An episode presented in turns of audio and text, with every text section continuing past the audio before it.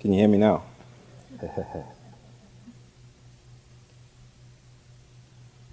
Well, welcome to this evening's talk. And I'm going to talk about equanimity. It's one of the four abodes. Thus far, Gina has talked about metta, loving kindness. And Monty went over the hindrances today. And tonight I'm going to talk about upeka, or equanimity.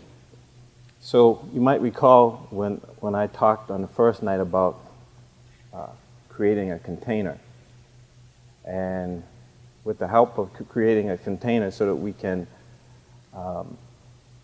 experience things in a non-reactive way, that's a big characteristic of equanimity. And so we've been working on that container, not only through your silence and your effort, and some of the offerings we've been giving you, the instructions, et cetera, but the 5 precepts, and some of you have taken 8, but specifically the 5. I mean, since we've been here, you haven't been killing, I don't think, haven't been stealing, lying, engaging in sexual misconduct, or taking intoxicants. So this period of time we've been together, you've been laying the foundation for being a little bit more equanimous, and we'll talk about that later. But as we go through this process, it's important to understand not only is what we're doing here and now beneficial for us here, but also as you leave here, not to get ahead of ourselves, but at some point you got to go back out into the world. And so I thought it would be good to talk about what we call the 8 worldly conditions, the things that not being mendicants or monks or living in a monastery, because most of us live in the real world, we have to deal with those 8 worldly conditions. And they are 2 sides of a coin for each one of them. There's 4 sets. The first one I'd like to talk about actually is gain and loss. And the thing to understand about gain and loss, and this will tie into equanimity, the thing to understand about gain and loss is that when you have a gain, or when we have a gain, we're very happy. And it's easy to be happy when you're gaining, but when you have a loss, that's another story. It's really hard to really deal with the loss. But in actuality, even if you have a lot of gains, at some point you have to let go of that. Because, we do get old and we do die. And so you can't take that wealth with you, if it's wealth or whatever the gain is. So the first pair, it's pretty obvious. The second pair, fame and infamy. You may notice some famous people that, you can think of OJ Simpson as being one of them, where he had a lot of fame, Heisman Trophy, had all of this going on, and then he had infamy, where he lost all that fame based on what he's accused of doing. And that's just one example. There's a lot of examples where it only takes a second to lose things. And I work with professional teams, and I know it's the same thing. A lot of times when you have fame, you become a target, or maybe you abuse your privileges. And so you see it all the time. I could just read the paper. I was reading about a golfer, I forget his name, but he said that he lost like $50 million in gambling. He made a lot more, but and so even though he has the fame, that fame has a price, because there's a lot of pressure that goes with it. Now, I'm talking about maybe on a different level, but on a more mundane level, we all have this idea of fame and infamy, but it's usually couched in the other set, which is praise and blame. Because some of us aren't famous, we may not be famous, but praise and blame, it's something that happens all the time. One minute you're the greatest thing since sliced bread, then the next minute you're biggest choke artist or biggest disappointment ever. And I've had that experience working with athletic teams, and I have a name for it. I call it the hype, because they hype everything up. That's how they sell products.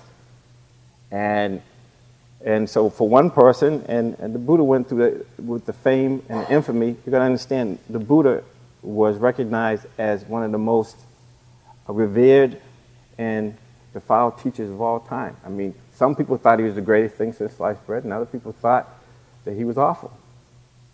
And we can go through, you know, Jesus Christ, the same thing. You can go on. Socrates, I mean, these folks have... achieve levels, but then again, that's what ties into the sublime abode that we're working on. Because when we practice mudita or sympathetic joy, that counters jealousy. And so, on some level, when you get up there, you become a target. But people get jealous, and so if you think of it.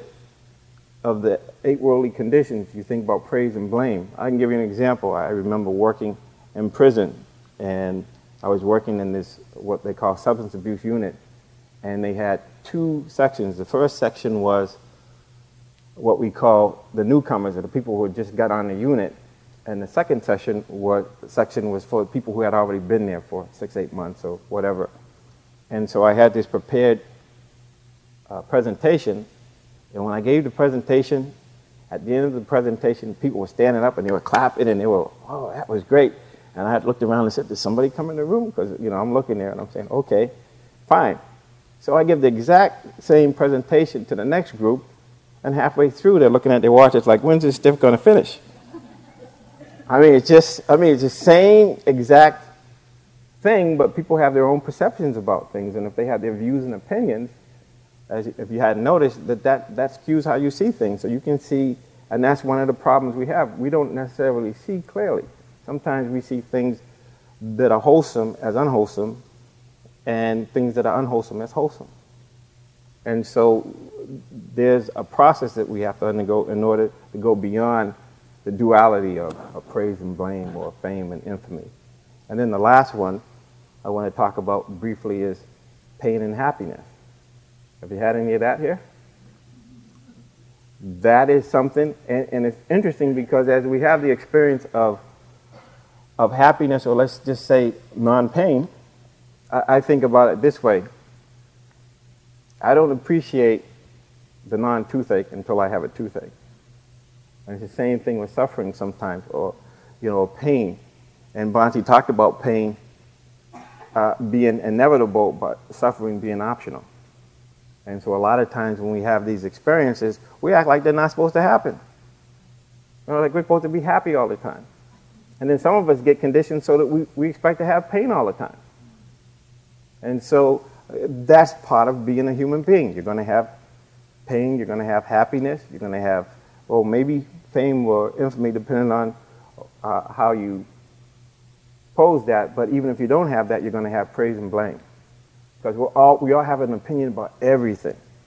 We're always evaluating, and a lot of times we're comparing ourselves to somebody else. And so if you look at those eight worldly conditions, there's an understanding that because they're two sides of a coin, we have to have a strategy for dealing with them so that we don't go too far one way or the other.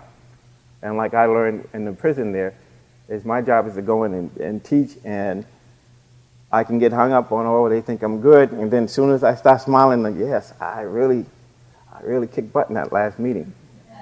And then I leave the place saying, man, what did I do wrong? You know, and in actuality, it wasn't about me, it was about other people and their perceptions. And so the idea is, the challenge is, how can we approach these eight worldly conditions in a way where we don't get too hyped up, and we don't get too depressed because of what happens. And so that's just the context that I wanted to offer it in, as the fact is, you may not experience those much here, but when you go home, it's definitely, because you live in the real world, and people are always wanting to evaluate, and it's always a pecking order, hierarchy. And so if we understand that, then understanding what we're doing now is not only helping us here, but it's going to help us when we go back. And so when we talk about the Brahma Viharas, and I mentioned metta, and now we're talking about upeka, or equanimity, and I want to read a little bit about it. But the way I look at this, one way of observing this is metta balances anger and ill will, as Bhante talked about before. Karuna, compassion, that addresses the suffering. There's tremendous suffering all around. And so Kamala will talk about that later on in the week. But from my understanding and from my experience, what happens is the compassion, at least the compassion I was able to develop for other people, had to do with my own suffering. And that I realized that just like me, other people suffer. It helped with the compassion. But these are things that we cultivate all the time, and they're interconnected. So by doing metta, it affects compassion, and by doing metta and compassion, it affects sympathetic joy. So if we're dealing with anger, suffering, and jealousy, and then we get to equanimity, which means not having views and opinions and realizing that a lot of suffering comes from attachment. And so what is this equanimity that I'm talking about? I'm going to read a reflection. What I thought I was going to do is not really go by notes a lot, but just talk about experiences. Is what Bhante was referring to earlier today was, whatever beings there are, they are the owners of their karma, heirs to their karma, born of their karma, related to their karma, abide supported by their karma. Whatever karma they will do, whatever good or evil of that, they will be the heirs. And so on some level, there's a whole lot of shaking going on, or a whole lot happening, in a sense that things have a way, when conditions are ripe, certain things are going to happen. And so the challenge is, how are we going to relate to those things? And the whole thing about, can you hear me? Okay, the whole thing about equanimity is this idea of not being attached to good, feeling good or not feeling good, and kind of going through that. And so I wanted to read that reflection. So when I think of that reflection, it really says to me that if I'm, and coming from Boston, I'll use an automobile example. If I'm driving down the street and somebody cuts me off in their car, and I can yell at them, beat my horn, and get involved with them, or I can just let it go, not feel like I have to respond to it. And actually, that happened once when I was driving in Cambridge, and this guy cut me off, and I didn't respond to him, and sure enough, down the road, did the same thing to somebody else, and they got out of the car, and they were fighting each other. Could have been me. So it's this idea of understanding that people have their own conditioning, and it's not so personal. Although we take everything personally, it really isn't personal. There's natural laws that occur. Now, the good news is about equanimity is that we can do something about it, because there's latent abilities and there's latent vices, I'd say, these greed, hatred, delusion, but there's also dormant virtues, like cultivating the Brahma Viharas we talked about, mindfulness, 7 factors of enlightenment. There's a bunch of different things, but the reality of the situation is that there's a lot we can do. And so I find this a little bit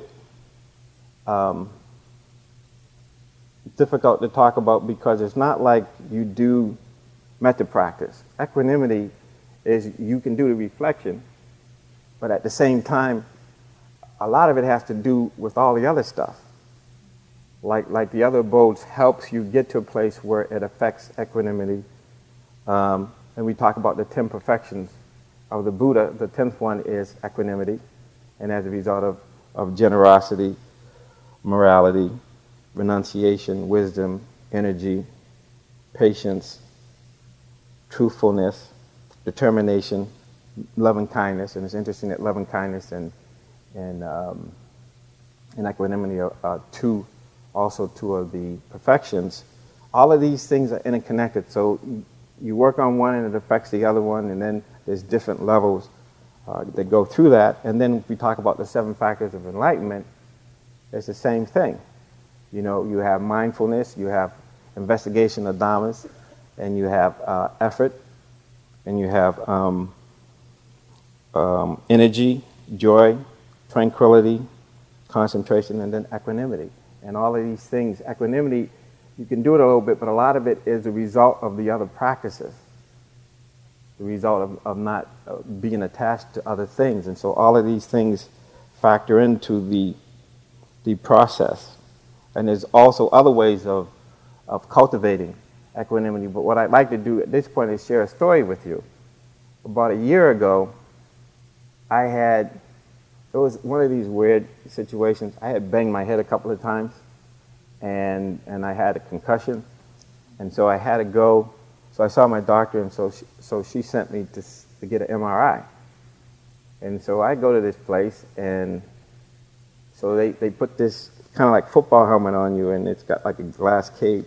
And they put me in this little tube, and I'm not a small person, but the tube was about that big. And when I went into the tube, all hell broke loose. I felt like I wanted to, something got triggered, and it was like, yikes, get me out of here. And I'm there, and I'm saying, you know, I'm feeling like I got to get out of here. It just kicked up something. And so I said to the lady real calmly, could you let me out of here? and she said to me, that's the calmest anyone's ever said that. You know, usually they get out and they go and they don't come back, or they have to try many times, but you were so calm when you did that. You just said, you know, could you please let me out of here? And so I got out, and then, you know, I started walking a little bit, breathing, pacing, trying to calm myself down. But there was this thing where I just wanted to run. It just triggered something really, really deep. And because of all the practice I've done and because of the mindfulness, it was clear to me that I could not sustain attention and staying there without going, you know, just going berserk. So I got out, I calmed myself down, then I went back in, and then it was like 45 minutes, and there's this banging sound that happens, and I got through that. And what that experience said to me was that, you know, all of the work I've been doing and equanimity I had, it wasn't perfect equanimity, but it was enough for me to see what was going on and not be so reactionary that I was creating more turmoil and more suffering, and then also developing the karma or the tendency for that to happen even more in the future. And so then I realized, but also what it did for me, it gave me compassion for the people I work with when there's resistance, because one of the things I had to learn was working with people, resistance is part of the process. So if they don't show up or they're not into what I have to offer, that's what equanimity comes in, by me just being patient and just holding firm and allowing things to be as they are. It really helps a lot. And so that was just one experience that really gave me a lot of insight into this work, because sometimes you don't know the progress you're making until the crap hits the fan, so to speak. And that happens because we're in the world, and that happens all the time. And so and then one other situation I had when I was working in prison, it was a weird situation, because prior to working in prison, I was on jury duty, and I was involved in a murder trial, and it was a brutal murder. And as luck would have it, I'm in the prison, and I kept looking at this inmate and said, I know him from someplace. And then it dawned on me, that was the inmate that I was involved with, although we had a hung jury, but he obviously got sentenced to life for murder. And he's in my class, and I have this young lady who's training with me, because I used to run this prison project at the Center of Mindfulness in Worcester, at the medical center.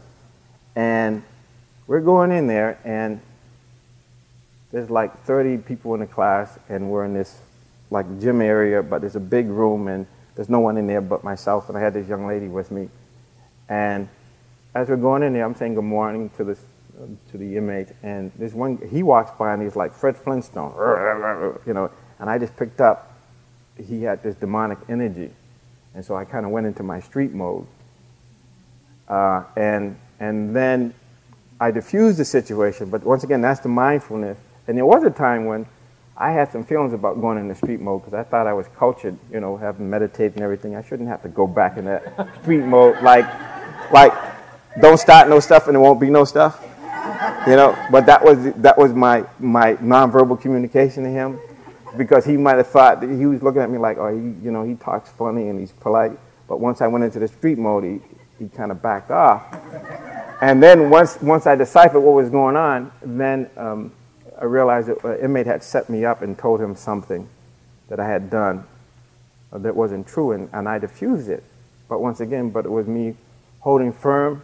You know, the equanimity was enough for me to see what was going on, not reacting to it, but holding the space in a way where he was able to disengage as well. And that was interesting. And then right after that incident, they have IPS, which is the inner perimeter security, come in there, because I had notified them a week before that I had this person in my class whose jury I was on, and they came in. They were going to move him out right away, but because I worked in several prisons, all the ones he would have gone to, I said, "Nah, don't worry about it. I'm fine." And I felt protected. And one of my rituals working in that prison was that for half an hour in the parking lot, I would do metta. And the metta was what protected me.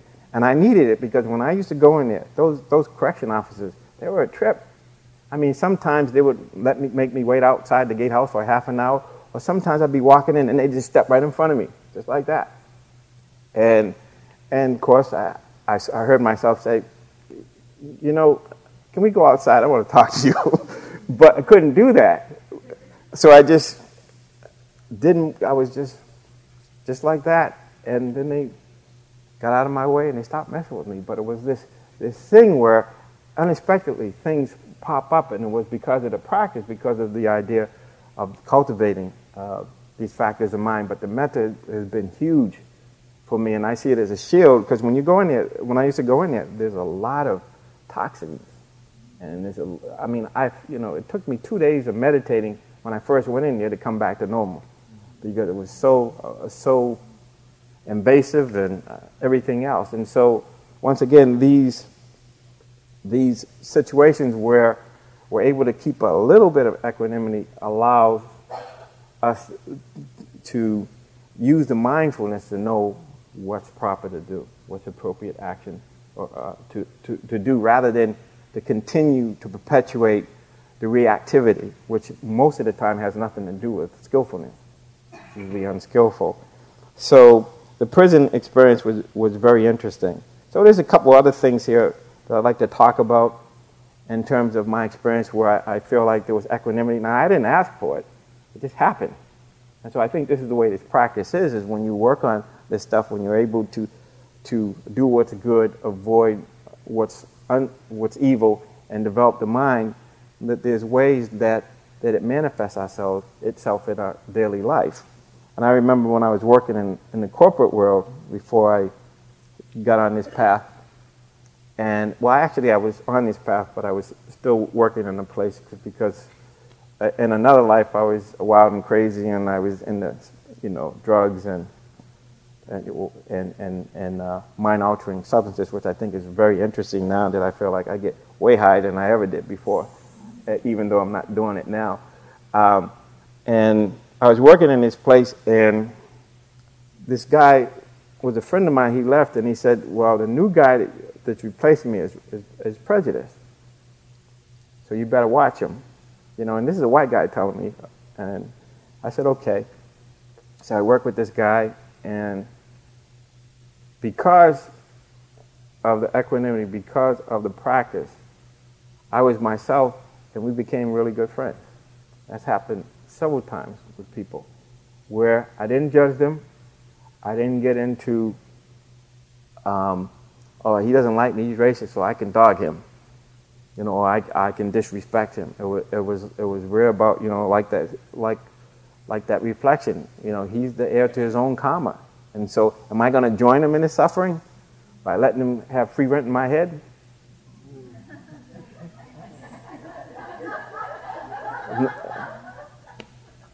So my experience is, it's like these principles, these 5 precepts, the non-harming, the developing the mind states of metta, mudita, karuna, upika.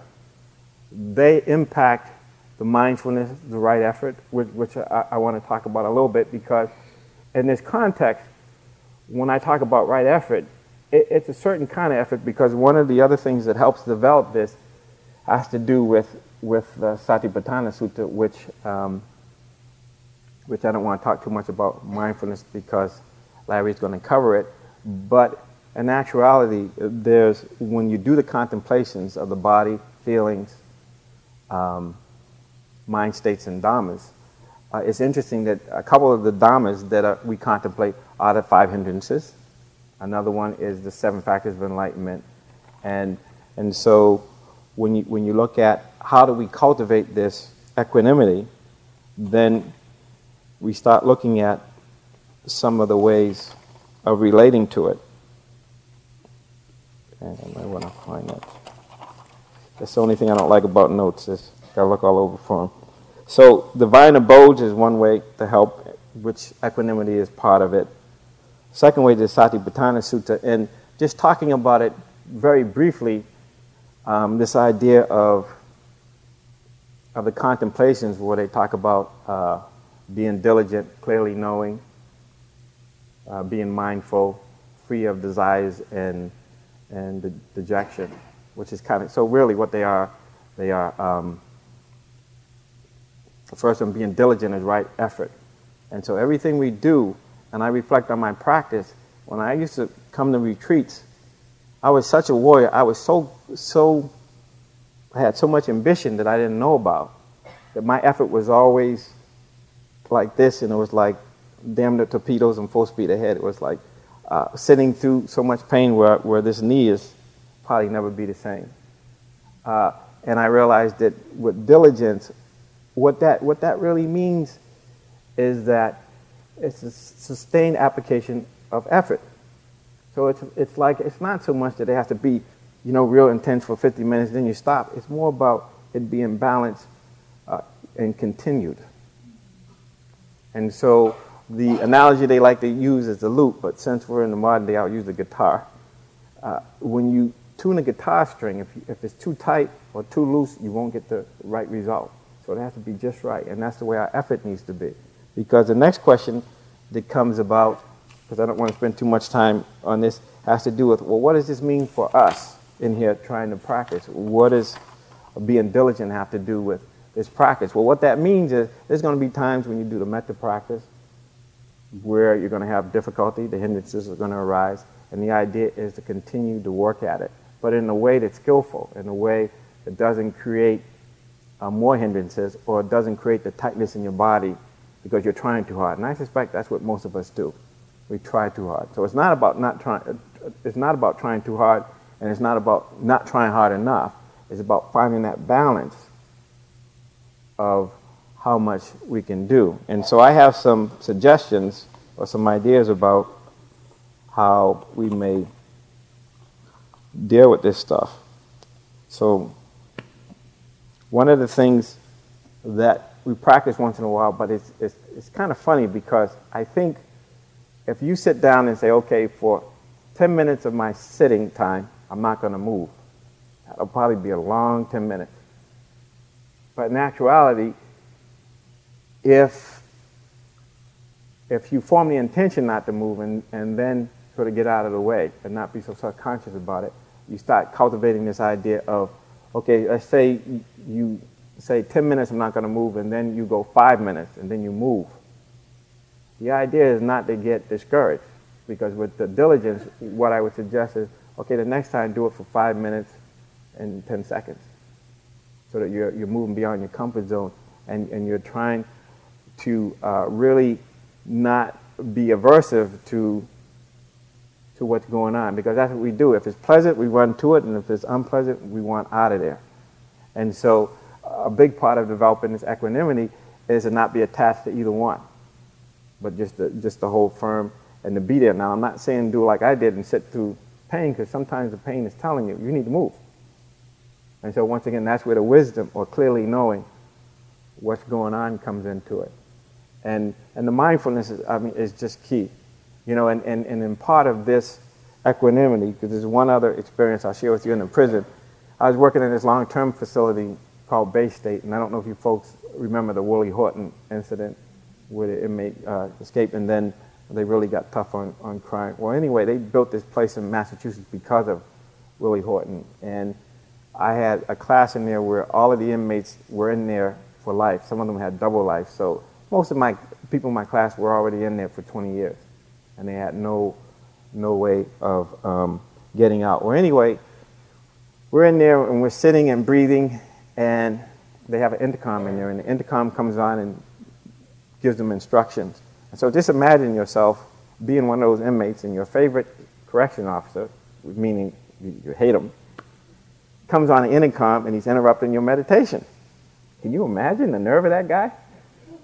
And what we learned how to do was understand that in the process of perception, that when the intercom came on, it was like Thich Nhat Hanh's mindfulness bell. Just notice hearing, without allowing it to get to the place where it's an unpleasant feeling, and then there's the perception of who it is, and then the proliferation of hateful thoughts, which perpetuates the feeling of anger, ill will. And so just by understanding that with bare attention, this ability of just being aware of what's going on without the commentary, without the likes and dislikes, which is crucial for this equanimity piece, because that's what conditions us. The likes and the dislikes, because that's another way of saying the pleasant and the unpleasant. And you know what you do when it's pleasant. You want more when it's unpleasant. You want out of there, or we want out of there. So it's this idea of understanding that in our practice, just a little bit of impulse control and gradual pieces can allow us to have this ability. And then what happens when you're not moving and you're being with it? You get to see how you're stuck.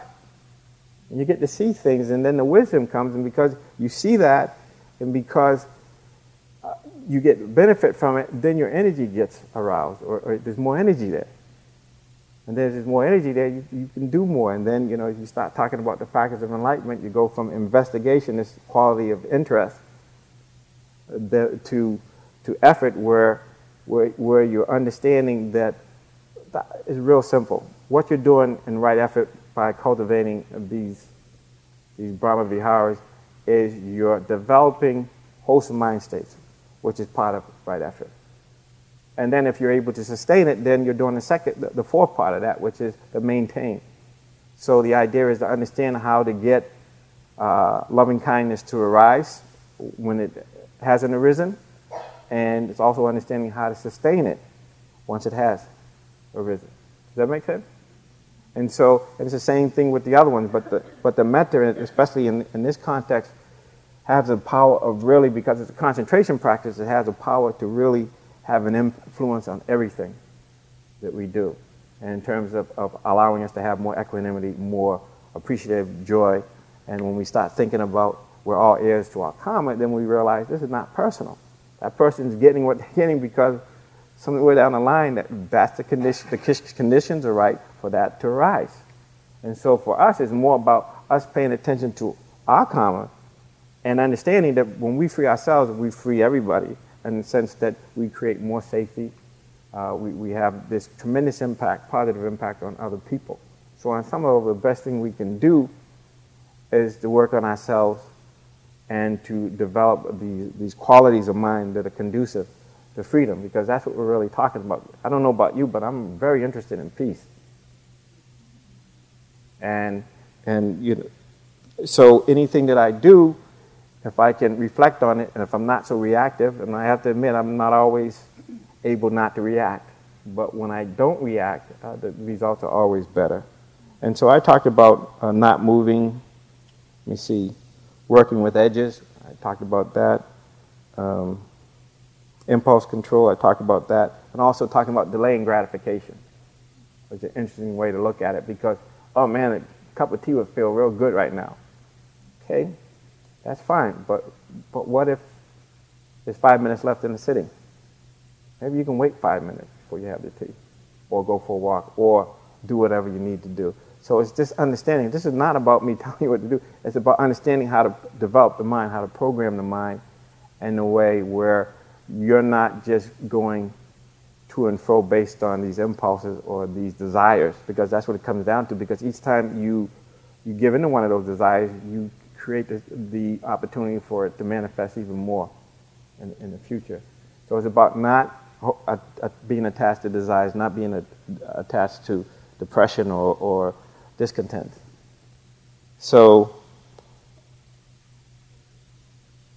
I think I mentioned all of that. I know I went a little bit longer than I had anticipated, but I just wanted to talk about the value of equanimity and how all of this stuff, all of these things feed each other. And so I know I threw a lot at you, but the reality of the situation is real simple. Like the Buddha said, do good, avoid evil, and develop the mind. And by doing this metta practice, you are developing the mind. And you're also creating safety for yourself and others. You're where we are, I should say we, because we're all doing it. We're doing the opposite of ill will. And then with equanimity, if we're not going to and fro, and if we are able to hold our center, and I know this for athletics, I mean, I can't tell you how key that is, training people how to excel under extreme stress, under extreme pressure. And a lot of that has to do with self-control. Michael Jordan, he's probably the ultimate when it comes to that, because he thrived under pressure. He had some serious samadhi. First time I met him, that's the first thing I noticed. This guy got some samadhi. And so even though people like a LeBron James, even though some of you may not know what's happened, you get these younger guys that are bigger, taller, quicker. They don't have that mental development. And so they can do whatever they want. They're not going to be the same as someone like him. And I remember reading about this guy, I forget his name, but he was one of those free divers. And he used to break records going free diving, going down so many feet. And there was a tragedy because his buddy tried to duplicate what he was doing, and he ended up getting killed. The difference between the two was the mental development, because this guy got into deep meditative states, and so his whole physiology changed. Because I remember when I first started doing this practice, my cousin was teaching scuba diving in LA, and we used to talk about how when you're more relaxed, you use less oxygen and you can stay down longer. And so there's all these things that we are of spirit. I see us as spiritual beings rather than human beings trying to be spiritual. I see us as spiritual beings, and the spirit has a lot to do with developing the heart, as we talk about the heart and mind, and just being more connected to each other. So, like I said, I know I threw a lot at you, but this idea of practicing this time together right now is so crucial and so vital that you can choose to be here. And you can choose to be here in a way and understanding that you're not just doing it for yourself, you're doing it for all of us. And that it becomes contagious when everybody is really, really into it. And there's a lot of joy with renunciation. And I'm sure you had some moments of it, but once again, because of the way things are, as soon as you start experiencing it, you kind of know it's not going to last. And so there's always that little hit like, this too shall pass. And the idea is, enjoy it while it's there, and when it goes, it goes. And I'll end by quoting Ajahn Chah, who was a great Thai monk. He used to say, when I let go a little bit, I have a little peace. When I let go a lot, I have a lot of peace. And when I let go completely, I have complete peace. So I'd like to end with that, and I really appreciate you being here and your effort. So can we end with a few moments of silence?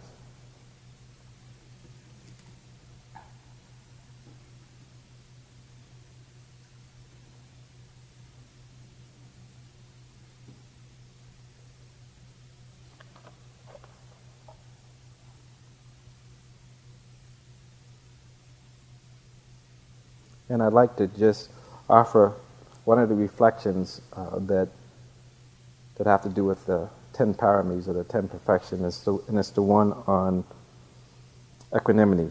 It is, may I be humble, calm, quiet, unruffled, and serene. May all beings be humble, calm, quiet, unruffled, and serene.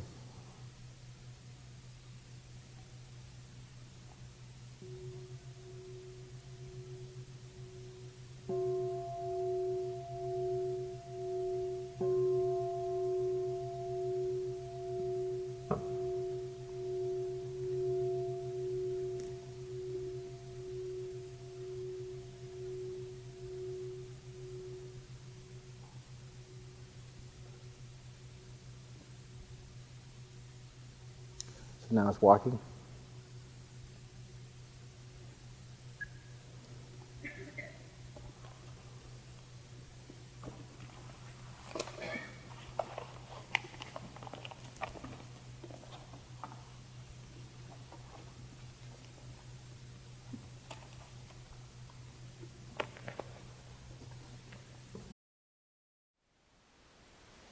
Thank you for listening. To learn how you can support the teachers and Dharma Seed, please visit dharmaseed.org/donate.